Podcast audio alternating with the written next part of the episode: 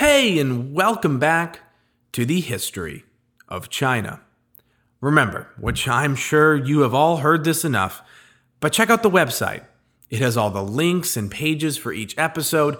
And of course, thank you again to all of those of you who have donated, those who have followed the show, those who email me, and really just all of you for listening. It really means a lot. Every episode, though, as of late, seems to include a life update, and this will be no different. I have been in Newark, New Jersey training for my job. And no, I'm not going to be permanently based here. I will be back in North Carolina. So, no, I have yet to be in one place for more than two weeks since, I mean, geez, early May? But I love the new job, and I'm excited for the future that it holds because really it's a fresh start and a new chapter for me. And the only thing we're bringing with us is the history of China. Speaking of which, last time we covered Sima Qian, standardized tests, and we put Buddhism onto the radar for us in this show. Today, though, we are back to the main plot. We're back to the main story, which was well, Emperor Wu is dead. The dynasty is two times the size now. And before he died, he curbed his purges, so really things were kind of in great shape. I mean, not perfect, but they were in pretty good shape. So it's time for a new emperor and new stories in the Han Dynasty. And before I say without further ado, let me note that I am recording this from the company apartment, which I've not gotten situated to be super podcast friendly. So if there is an audio quality drop and you notice it, don't worry, I haven't forgotten how to record an episode. All right, so without further ado, the History of China, Episode 37 The Eight Year Old and His Regent. Alright, so you remember way back when, during Emperor Wu's witch hunt days? I mean, who doesn't have those in all seriousness, though? We talked clearly about how these witch hunts ended up costing him his crown prince. Let's be real, though. One thing we have learned so far is that ancient Chinese emperors were not suffering from Henry VIII issues. You know, the ones about having kids who were also male. An empress, then a healthy amount of concubines, and a liberal view of monogamy created a lot of children, and thus a lot of boys. But this was elitist behavior. Let's just get that out of the way. Mathematically, this wouldn't work if everyone in the Han Dynasty lived that sort of lifestyle. I mean, you're going to have about the same amount of women as men. You can't live like that. But nonetheless, Emperor Wu did have a male child when he himself was 62 years old, which is old then, really old. And so when the curtains finally closed on Emperor Wu, this heir, about to be named Emperor Zhao, was just a mere eight years old. Ah, yikes. It happened again. A kid emperor. I've been warning them for, I don't know, 10 episodes at least now. You can't have kid emperors. It's a problem. It's, ah, it's a, mm, it just gets in the way of everything. I'll spare you the repetitive details, but yes, a kid emperor. Ugh, again. Emperor Zhao, thus, as you could guess by now, came under the control of a regent. And for him, the regent was named Huo Guang. H U O G U A N G. I will make the note now. Huo Guang will be in this story for a while. Like an Otto von Bismarck, he will play a key role in not just one reign, but several. So let's give a quick background without giving away too much on Huo Guang. And remember that name. Huo Guang was born, let's see, uh, we do not know when. If you have watched The Last Kingdom on Netflix, of which I have been thoroughly enjoying, and yes, I can enjoy historically inaccurate TV shows to an extent, this point will make sense. Huo Guang lived and died for the state. Everything he did was for the Han dynasty and its well being. And yes, he will take that dedication for the greater good of the state to the extreme at points. But alas, we will have to cross that bridge when we get there. The point being, Huo Guang was a true believer in the Han Dynasty. Okay, for those of you who speak Chinese, or at least are naturals at picking up Chinese naming patterns, you may have picked up on that last name of his, Huo. That is because Huo Guang was the half brother to Huo Qubing, the legendary general of the Han Xiongnu War. Though his life is, as you can already imagine by the lack of a definitive birth year, it's sort of murky. It's a mystery. What we do know is that by the time of Emperor Wu's death, Huo Guang had risen to be a prominent government official, albeit not one of a truly amazing note. He was doing good, but he wasn't the best. Upon his deathbed in 87 BC, Emperor Wu named Huo Guang and two others as the regents. However, we will get to those two others at a later point, because the fact of the matter is, for all intents and purposes, Huo Guang would run the government. There were three, sure, but he was the regent that looked over the other regents. Huo Guang was the state.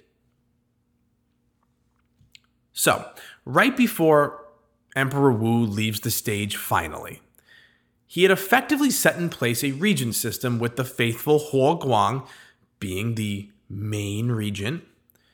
And that's a great step. But he wasn't done because Emperor Wu went out and killed Emperor Zhao's mother because she, in his eyes, would have been an overbearing and greedy Empress Dowager. Oh, the ancient world and its child emperor problems. Emperor Wu saw the potential problems and he sorted them out because, as we know, succession can be a big question. There were those who wished to usurp the throne. There were those that are really going to gain from the new switching of the guard. So, Emperor Wu effectively creates a very solid regent system kills the new emperor's mother, which is questionable in our eyes, but it's for the greater good of the state. Though here are the problems that the new eight year old Emperor Zhao faced, and that's Zhao, Z H A O. And of course, if Emperor Zhao faced those problems, it really means Huo Guang had to face those problems. All right, problem number one. And this is the most obvious but its legitimacy. Emperor Zhao was not the original son. He was not the original crown prince, and he was not the son of the Empress Dowager. Oh, and he was an eight year old.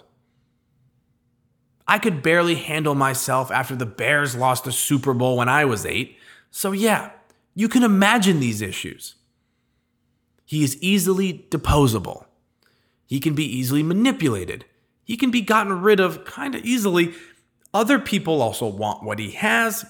Yeah, all of that's going to come up and fast for the new emperor and Huo Guang. And secondly, there were financial and policy issues dropped in the lap of Huo Guang and the young Emperor Zhao. This was touched on already, sort of, but Emperor Wu expanded the size of the dynasty to such a large extent and through so much lucrative and ongoing war that, as we know, finances were a mess. Order and pacification of these new areas was expensive. You had just raised all these soldiers, that was expensive. There were just a lot of serious questions that needed immediate political answers. So, with that, we will have to work backwards here because point one is going to be substantially more important to this story. So, generally speaking, and I can say this generally because Emperor Zhao will reign for a decent amount of time. But given he starts when he is 8 years old, 13 years as emperor seems a lot less meaningful when it ends at 21 years old. Spoiler, I know, but hey, let's not get too attached to the guy. The policy decisions of Huoguang were pragmatic and they were simple. Emperor Wu had just won about every major battle possible and every war. So all Huo Guang had to do was cut the spending, and then with that, eventually lower the really burdensome taxes and try not to invade places. Seems simple. But that has not been the MO for many, many rulers in China and beyond when faced with these exact same circumstances. Most just, you know, lived lavishly, spent money they didn't have, and continued to seek military glory in the face of financial and societal disaster. Though this might be the perk of having a regent with a young emperor. The young emperor is too young to live lavishly. Because it's easy when the emperor is eight. A lavish eight year old does not drain the coffers like a lavish adult would. And well, when you have a regent like Huoguang who really believes in the state, these simple and pragmatic policy choices are pretty, well, predictable. And they're good for the state. But again, generally, the Huoguang led policies led to an era of relative peace in the Han Dynasty. And no, this was not just compared to the backdrop of the last reign, which said heck to Jia Jia, it's time for war, war, yeah. Really, on a macro level, things were great. The fruits of the expansion of the last reign could be felt, and people were able to finally get on with their lives. But ah, now on to point one. If you like court drama and political tension, you have finally made it to the promised land. I've been mentioning it for a while. If you don't like military history, it's going to change. Well, now it's really changing. All right, if you like political tension, hear me out. An eight year old emperor with three advisors not of the same mind, greedy lords, ambitious family members, marriage tension. Ah, it's, it's all going to be here. In 86 BC, just about one year after his ascension, Emperor Zhao was faced with a conspiracy. This conspiracy was based in exactly what you think it would be based in. Because Prince Dan of Yan, yes, tried to sow doubts that the eight year old was not even the son of the late Emperor Wu at all. He got some leaders of some clans to join in, and the plan went as such sow the doubt, raise rebellions in their respective regions, gain some steam, eliminate the emperor. Easy.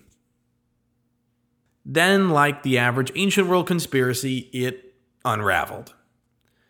All conspirators but the Prince Dan of Yan were executed. And this is a good rule of thumb if you're going to engage in a conspiracy. Either just don't engage in the conspiracy, or be patient and really, really cautious of who you tell what. If you're trying to overthrow the government, it's probably a good idea that you don't tell everyone. Or in that case, just don't tell a whole lot of people. Anyway, not spicy enough yet? Well, here we go.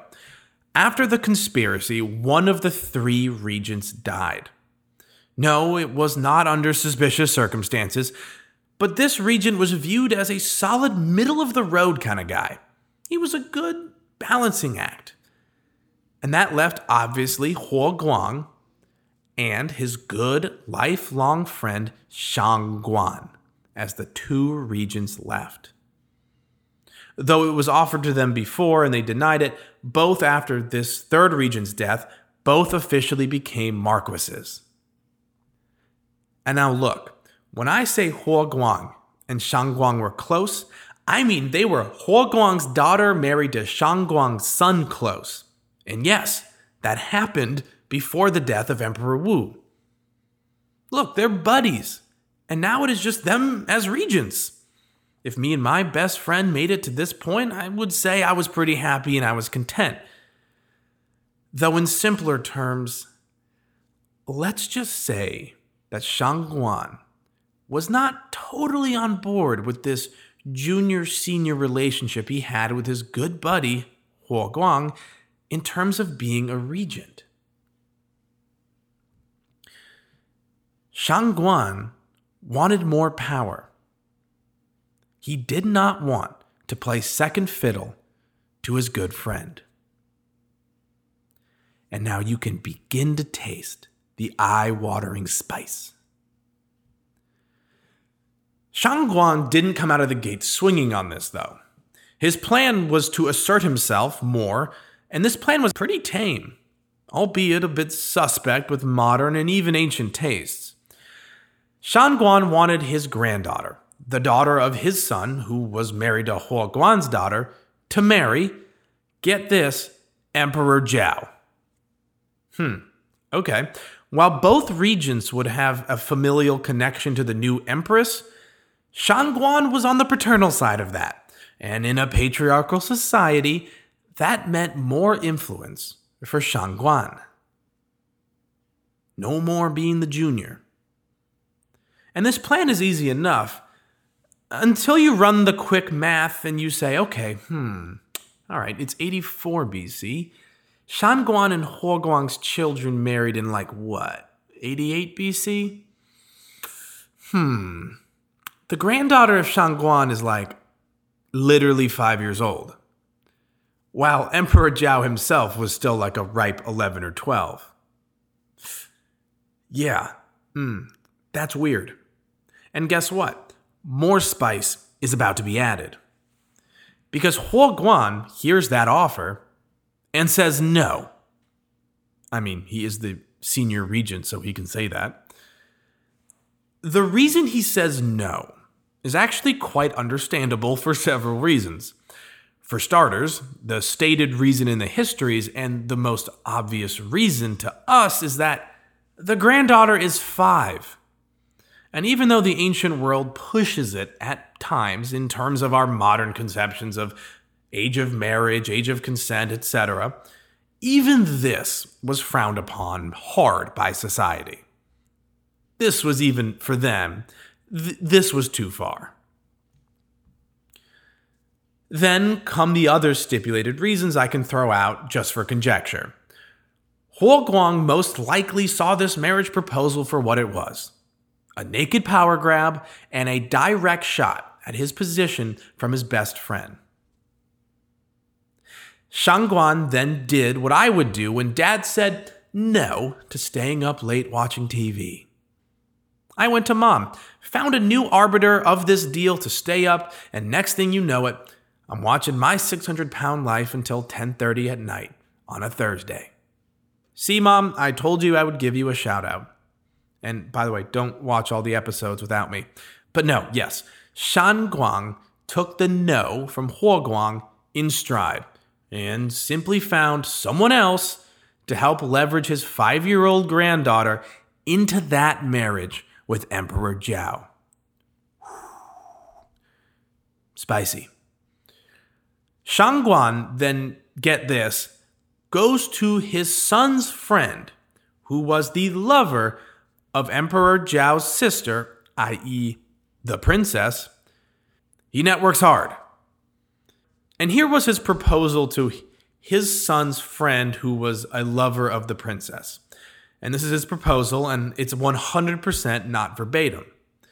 He essentially said, Hey, bud, if you help me in the palace to secure this marriage of my five year old daughter to Emperor Zhao, I will make sure you finally get to marry your princess because right now you're not of enough social standing to do so. I will help you. Sound good? And to this character, the plan sounded good, and the princess's lover pulled through.